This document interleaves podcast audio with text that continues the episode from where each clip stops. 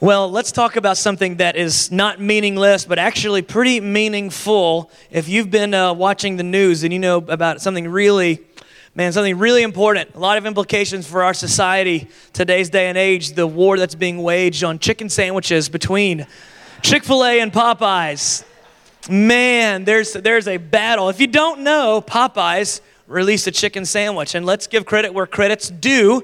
Their marketing campaign was pretty effective. And Popeyes around the country are having to close their doors early because they're selling out of all their product. There's just such a demand. But as you can expect, Chick fil A is known for their customer service, right? So they're doing just fine in the meanwhile, fights are breaking out in the dining rooms of Popeyes, where it's not just people fighting over their spot in the line to get this chicken sandwich, it's employees of Popeyes fighting the patrons. Like, how does this happen? Where in customer service is that okay? Like, it's, it's, it's a crazy situation. So they've ended, they've ended get a little salty with each other on social media, like Chick fil A posted this, this picture of a bucket with the Chick fil A logo on it with all their chicken tenders in it and said, Should have stayed in your lane, Popeyes. So, look, Chick fil A is closed on Sundays, so I don't know. You can't make a decision today, but I don't know if, I don't know that Popeyes will have chicken for you today. I can't answer that question. But it's caused me to like start thinking about like customer service. And I think a lot of us, we've probably all got an amazing customer service story and a bad customer service story. There's probably people here in the room where you work in some sort of retail or you're a cashier and you know what it's like. Like, there's not a lot of meaningful interactions when, when you're in customer service. And, and, and you, you notice when it's bad, but you don't really notice when it's good, right? Like, a lot of us would say we're thankful for helpful customer service that helps us sort out our recalls or our refunds or just helps us kind of get some questions answered. But honestly, customer service is one of those things that we, we like it when we need it. We would describe it as useful. We would go so far as to describe it as helpful and maybe even valuable, but most of us wouldn't describe the interactions that we have with customer service as meaningful. Like just the other day, I had to utilize the customer service for my insurance department because I was clipped by a drunk driver. Nothing bad happened, just a little bit of a dent on my rear view or my, my brake light, you know, like just an easy fix. But they were so easy and so helpful on the phone. But I realized the conversation never turned into, well, enough about my wrecks. How's your car? I don't even remember any of the three or four people that I had to talk to to talk about medical claims and all this stuff. I don't remember their names. I'm glad they were there when I needed them. Like, think about your relationship with a doctor, right?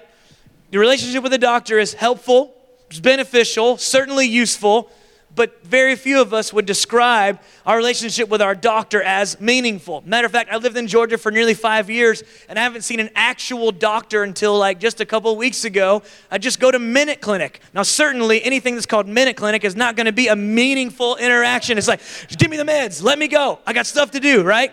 When's the last time you checked out your doctor? You're like, enough about me and my broken bones. How are you doing, doctor? Right? Like, my sister has a chronic illness, so she has a meaningful relationship, like phone calls. She brings, like, baked goods to her doctor when she goes and sees them because there's a lot of familiarity there. But for the most part, when it comes to somebody providing a service, specifically customer service, it's helpful, it's useful, it's not meaningful, right? And if we're totally honest, how many of us, this pastor included, have a similar approach to our relationship with God? It's helpful in times of need. It's useful when, ah, oh, I'm scared, I feel like I need to pray.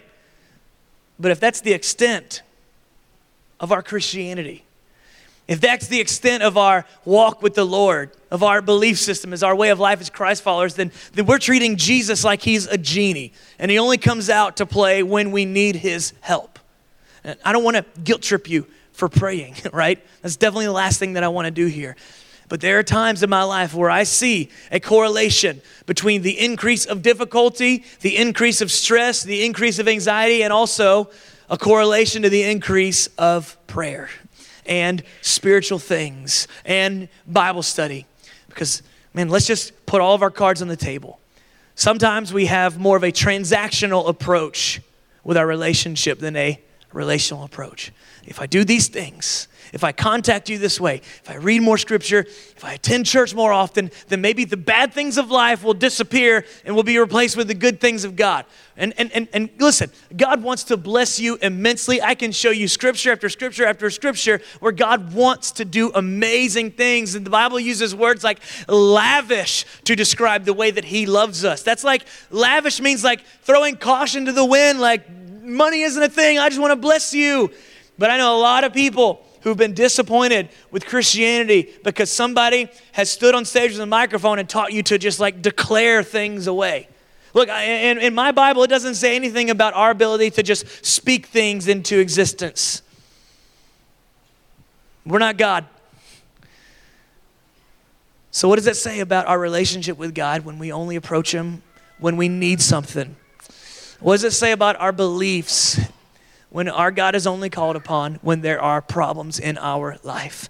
That is a meaningless faith.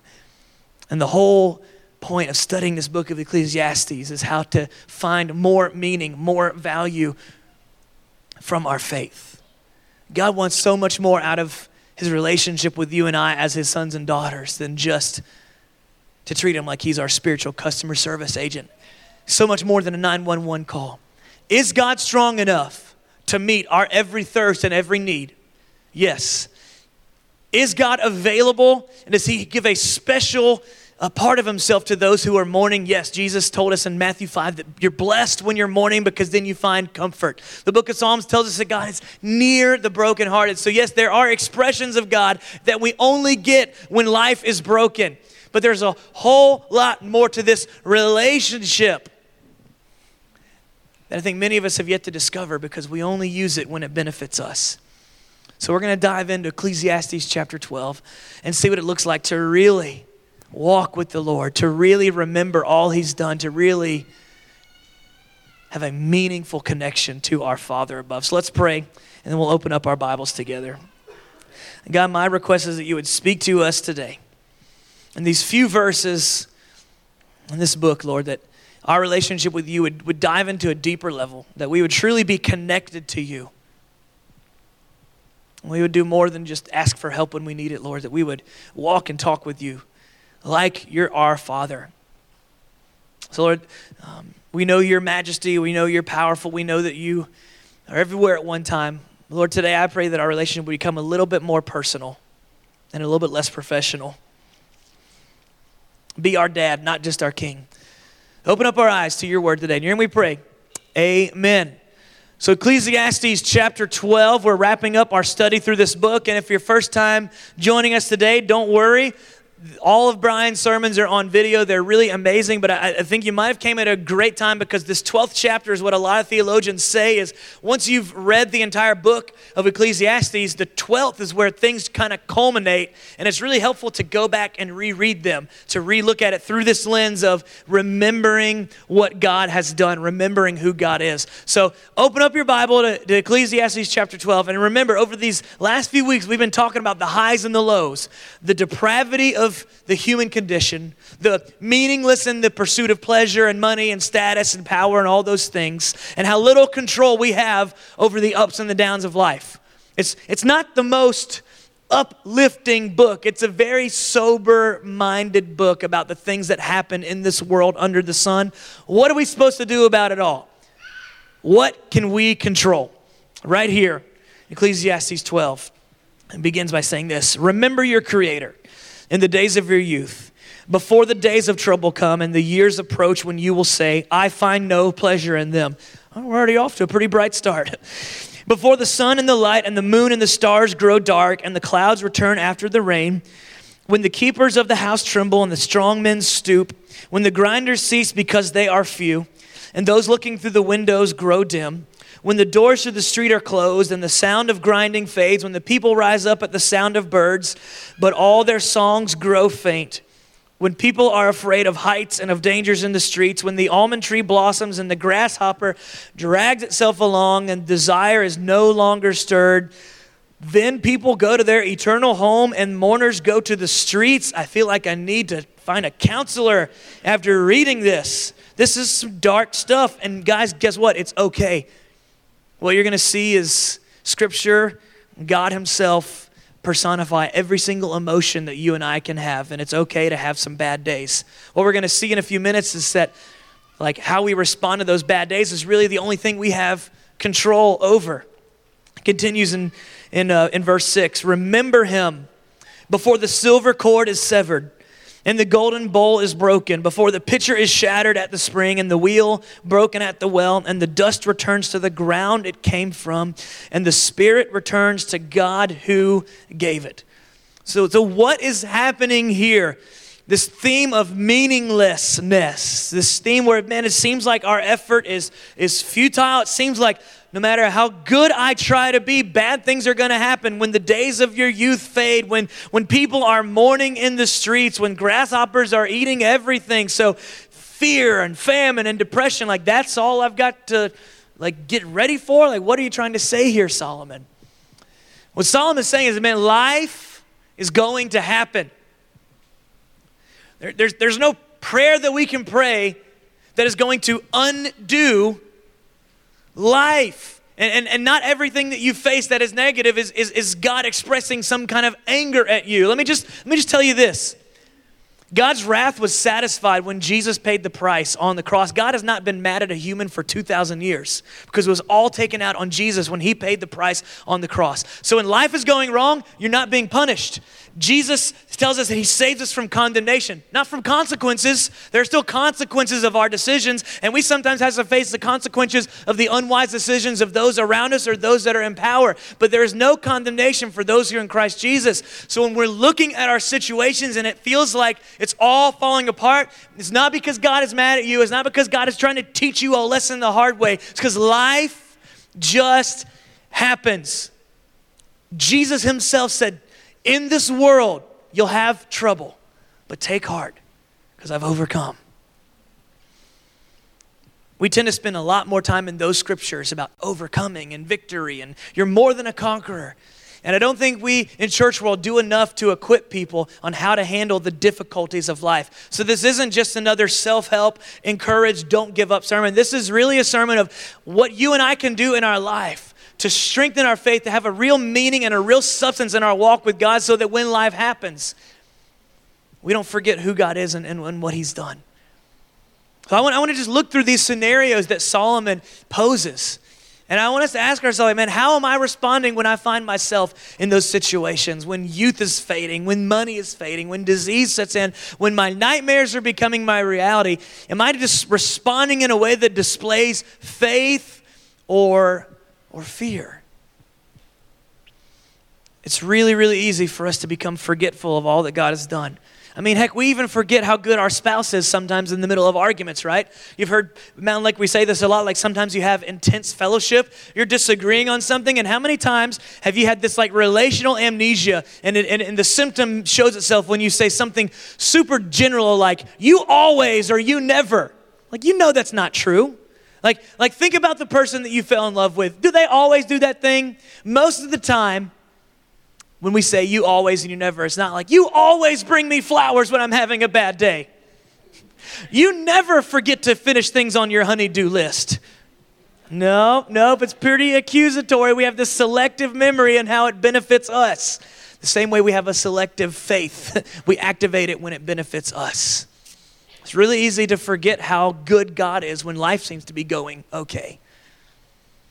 So, what does it look like for us to not have spiritual amnesia? What does it look like for us to discipline ourselves, to remember the things of God, like Solomon is saying, before life happens? See, he goes through a few scenarios. I want to see if you find yourself in one of these situations now, or if you've found yourself in them before. And just kind of take inventory. How did I respond? What did it say about my faith, or how am I responding right now? He, he starts off with this, this idea of remember your Creator in the days of your youth before the days of trouble come.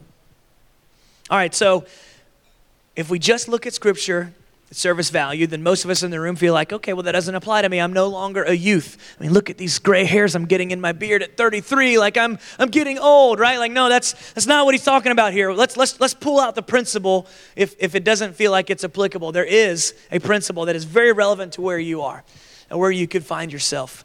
When I think about youthfulness, I don't just think about strength and being able to eat all kinds of carbs and not gain any weight. When I think about youthfulness, I think about freedom. Like now that I am been married for about 10 years, I've got two kids, I got a job, done the whole college thing. I'm just gonna be honest. If you're like a, a college age adult and you talk about being busy, I, I don't have a lot of sympathy for you. I thought I was busy then, and now my wife and I are like, man, how do we ever have a time management issue? Like, man, there's so many responsibilities now. So I think that for me, the principle here of youthfulness is if you find yourself in a moment of margin, where the window is kind of wide open, where you can just kind of like, wow, things are okay right now. Like my, my, my to do list seems to be pretty complete.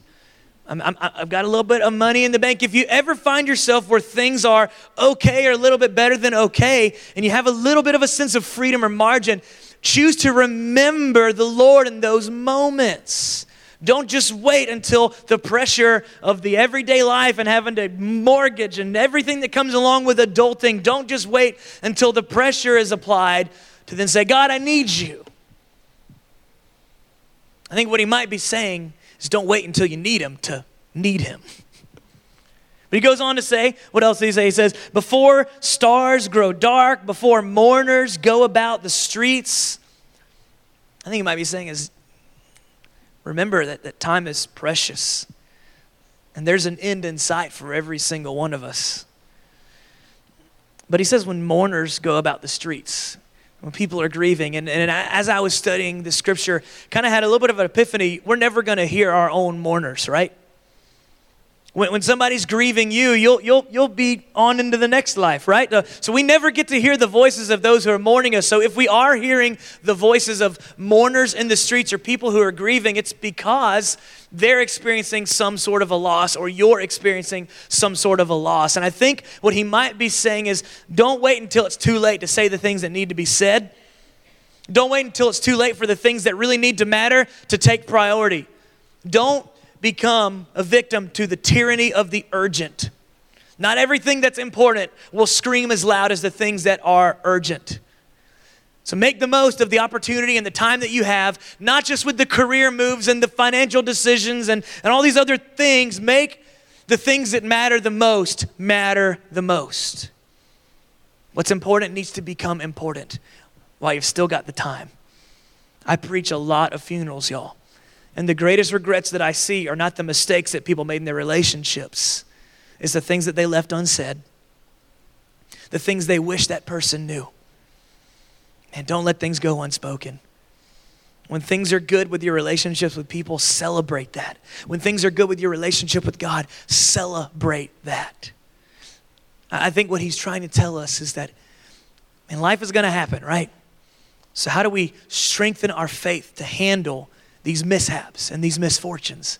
I think all this talk about remembering the Lord in the windows of time that you've got left, I think he's saying, man, we have to discipline ourselves to find reasons to rejoice and ways to remember. We have to look for the reasons. Life doesn't naturally just give you reasons to celebrate, right? The urgent things are always going to distract you from the good things that God has done and the things that truly are important and the things that really should matter the most. So we have to, in our spiritual disciplines, not just study the Bible and pray, but we've got to remember all that God has done for us. They would build tabernacles and altars in the old ancient Hebrew times just so that generations could remember what God had done for them. Those stories mattered. So when those moments of margin are fading, when your time is fading, but he also goes on to say, when the doors on the street close. So that doesn't just mean like when you've gone to your favorite store just to find that they've closed for the day. I think you have to look at this book specifically like an ancient Middle Eastern poetry book. And so there are some themes in there you have to pull out a little bit. And what he's saying here is, is, is kind of a, uh, a statement on, on commerce, on the economy. And I think this is really important. And uh, Brian gave an amazing sermon on money a few weeks ago and had the shovel and everything. I encourage you to go watch it.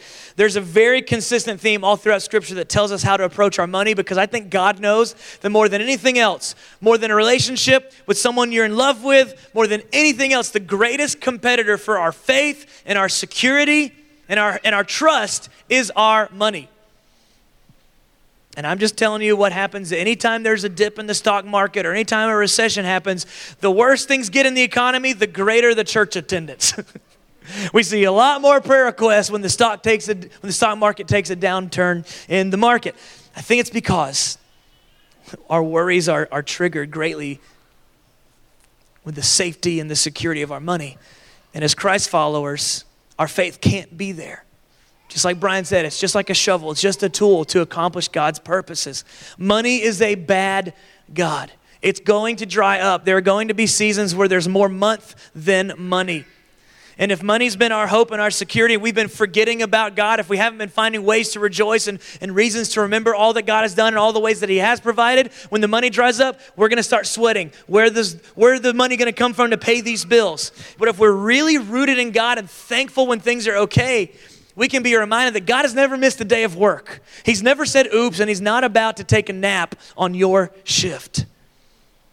We've got to discipline ourselves to find reasons to rejoice, ways to remember the faithfulness of God. And when we put our fears in that category, they seem a whole lot smaller. It doesn't mean that we can avoid our problems, but it means we can respond to them with a strength that we didn't know that we had. I want to I want to suggest this to you. There is a lost and broken world around us, looking for hope in all the wrong places. Looking for hope in career moves, looking for hope in investment portfolios, looking for hope in relationships with humans. And, and I, would, I would say that if there's one thing that the world knows really well, is disappointment. That's why they're always looking in all the wrong places because this, this check didn't cash. This promise was empty. What about this? What about that? If there's one thing that we should be able to provide to them is not just victory and, and, and success, because there's plenty of times where you know where your prayers have not gotten answered, right? Plenty of times where you wanted God to say yes, but God said no. And you and you you face the cancer, you face the divorce, you face the debt. And you asked for a miracle, but it didn't happen. So God guided you through it. It's not just the absence of problems that the world is looking to Christians for. It's the right response to those problems that validates our faith. So, the problems that you're facing, the misfortunate moments, the mishaps, the disappointments, the betrayals, the things that we just can't avoid because life happens, the way we respond to them is the stage in which our faith is put on display. So, I want you to think about it like this How many of you played in a sports team in high school?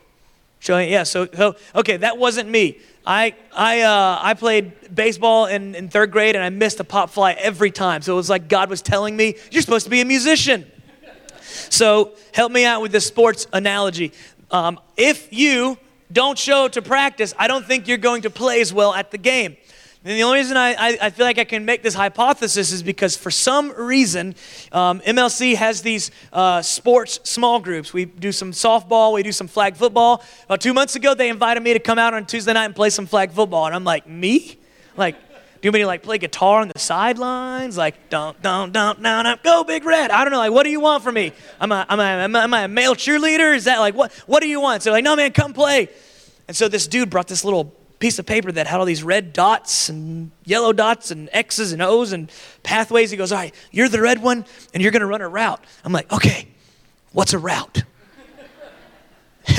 and sure enough, not a lot of passes were being thrown my way. And I was just kind of like that easy opponent. And the smallest guy on the other team was the one covering me. So I'm, I think it was actually one of the kids of one of the dads playing. If you don't practice, you don't really perform. Now, here's what I can tell you in my own experience as a musician I'm a, I'm, I'm a former worship leader, and I'm just going to give you a little bit of a of, of worship leader trick so you can call Patrick out next time this happens. This would never happen to Patrick, though. So, in, in rehearsal, you're supposed to, you know, memorize your lyrics and whatnot. And every once in a while, you'll see a worship leader come off the mic and say, Sing it out. That's because we've forgotten the next word. and we're hoping that you're watching the screens and you will give us the next words.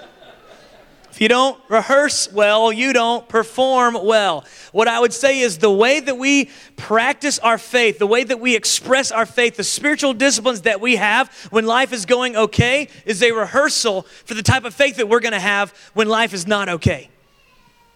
And if we don't practice well, we're not going to perform well.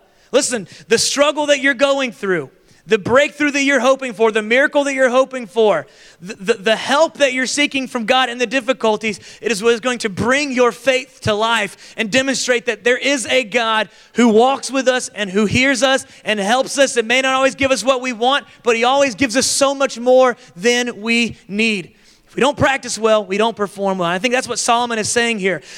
It's meaningless to try to control life. It's meaningless to only have a faith that is a spiritual ambulance service. What's meaningful is to walk with God and thank Him when things are good, ask Him for help when things are bad, but to steady Eddie every day with the rising of the sun, to set aside time when you could be doing other things, where you could be more productive, you could be getting ahead at work, you could be making your kids lunch. Let me just tell you, it's worth it to set that alarm clock a little bit earlier and to give God the beginning of your day. And I'm not just talking about the type of Christianity where it's like a chapter away keeps the devil away. I'm talking needing Jesus before life forces you to need Jesus. I think this is the kind of faith where it says, no, no, no, I don't just need the Lord in my life, I want the Lord in my life. Before my circumstances drive me to my knees in prayer, feeling like I'm suffocating, I'm going to choose Jesus now not just a prayer I prayed at some VBS when I was a kid, and then a box I check on Sunday mornings. No, it's a way of life. Oh, it's a relationship with the King of Kings and Lord of Lords. He wants you to know Him, He wants you to trust Him, He wants you to walk with Him.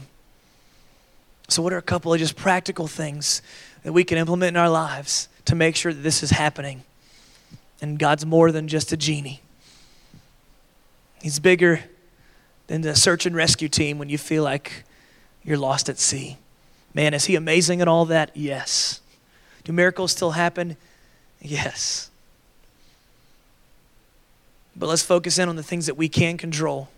And that's our own spiritual disciplines. That's our own reliance on the Lord. And I would just say, man, man, start with reflecting on who God is. Just a simple time of reflection where you're not reading, where you're not rattling your list of needs off to God. Help me, help me, help me, help me. Matter of fact, Philippians says that we're supposed to present our request with thanksgiving, and then the peace you're looking for will come and guard your heart. Man, we're really good at the request help, help, help, help, help. Man, but how disciplined are we that every time we ask for help, we thank Him for something? I mean, uh, that's, that's why you get souvenir mugs, is so you reflect on fond memories. This is from Disney's Coronado Springs so that I can reflect on the worst vacation I've ever had. And that's nothing against Disney, y'all. Like, I grew up in Florida where we had like a, a Florida resident discount. You didn't have to second mortgage your house to go on vacation. So I grew up going to Disney a lot. But now that I'm adult and it's not on mom and dad's dime, like those trips matter a whole lot more. And so you get a souvenir mug instead of staying an extra day or something, you know? That particular trip, everyone in my family got a stomach bug. Everyone. We got about 30 minutes into the park and that's it. And so we stayed at this resort there. It's my favorite mug from my least favorite Disney trip, but there were some bright moments in there. Like, speaking of customer service, like Disney found out that we got sick. They sent stuffed animals to the room. They got us tickets so we could come back. I mean, it was amazing. Like, there's some really fond memories that came from a really dark place. Every time I drink from this little souvenir mug, I'm reminded, you know what? It, Things got better. That's what reflecting does, reflecting on the bad times and how God saw you through. And you know, the Bible tells us where we're weak, we're actually strong. And somehow when we reflect on who God is, as a savior, as a father, as a friend, as a king, like whoever you need God to be, He will be that in your life. And in this fast paced society, the art of reflection is something that we don't make a lot of time for. Let's get down to business, God. It's lunchtime again. I'm going to pray that this Popeye sandwich doesn't make me sick. For you college students, prayer life sounds like this God, it's getting near the end of the semester again. I know I haven't seen you since last December when it was exam time, but I'm asking you to reveal great and mighty things to me, things of which I haven't studied. That's not reflection. Who God is, is who you need. And then what we're going to finish our time today is remembering what he's done. Reflect on who he is and remember what he's done. And we're going to do that through the ritual of communion. It's a very powerful thing in the life of a Christ follower, something that's not meant to be taken lightly. We, we handed out the communion packages on your way in, but if you don't have it in a few minutes, our, our team will be walking around to make sure you've got a package. But when we remember what God has done, it causes us to take a little bit of confidence that God isn't getting your guardian angel and a team of other angels together in some conference room in heaven saying, okay, guys, this one snuck up on me. What are we going to do about this car wreck that they got in? That's, whew, that's a big one, right? No. God's never been surprised, and He always has a solution. He always has the right next step for us to take. And when we take a step back and choose to remember all that God has done and how faithful He's been, and choose to be grateful for it, man, some peace is coming our way. And that's why I love moments like this where we partake in communion, because it gives us a chance to just zoom out a little bit from the daily grind of life and just allow ourselves to be grateful once again for the sacrifice of God.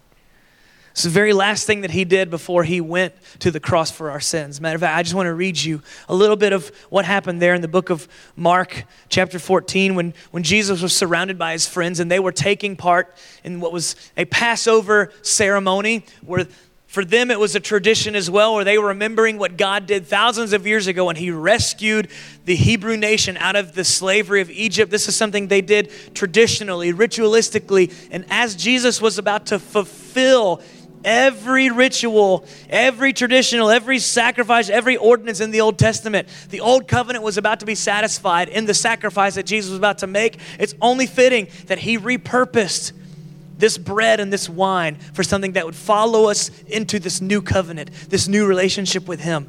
And, and, and Jesus said in, in, in Mark 14, Take and eat. This is my body. And then we took a cup he had given thanks and he gave it to them, and they all drank from it.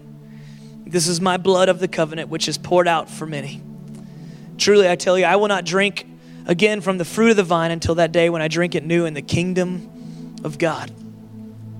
You have to imagine the wheels that began to turn in the lives of the friends that were gathered around Jesus there in that moment. Because he often referred to himself as the bread of life, but I think something dawned on them that loaf of bread was getting broken and torn apart to be shared. See, bread has to be sliced or broken in order so that the whole table can, can be nourished by it. A single loaf of bread isn't really going to benefit you that much. It says this symbolizes the beating that my body's about to take, the brokenness that I'm about to experience. And then the cup full of wine symbolized the blood that was spilt. And while that might seem just so intense to us. They lived in a religious system where seasonally, if not weekly, some sort of animal sacrifice would have to be offered and blood would have to be spilt as a temporary atonement for the sins that they had committed up to that point. And Jesus is saying here in this moment that I am that ultimate sacrifice, and when I spill my blood, no more blood is going to have to be spilt for your sins. It will be finished. So when we take the bread, when we take the cup, we remember what He has done for us. And my prayer for you, as the band begins to take their place, just in the quiet of your own heart and your mind, as you open that little package and take the little cracker and drink the juice, is that you would finish some unfinished business with God. Maybe there's some unconfessed sin. Maybe there's some commitments you made a long time ago that need to be revisited today. Maybe it's just simple as saying, you know what, every day this week, God, you're going to get some of my time. So, whatever that recalibration needs to look like, don't waste this moment. Approach communion with a sober heart, with a repentant heart, but also with a renewed dedication to walk and talk with your Heavenly Father every day. Let's pray. So, Jesus, in these next few moments, Lord, I pray that we just let this moment matter. Recalibrate, Lord, if it's repentance that we need, if it's a renewed commitment that we need, Lord, if it's just whatever that next step is in our expression of obedience for you, Lord, make it clear to us as we reflect on who you are and remind ourselves of all you've done for us. We're so grateful. So grateful, Jesus. And we pray. Amen.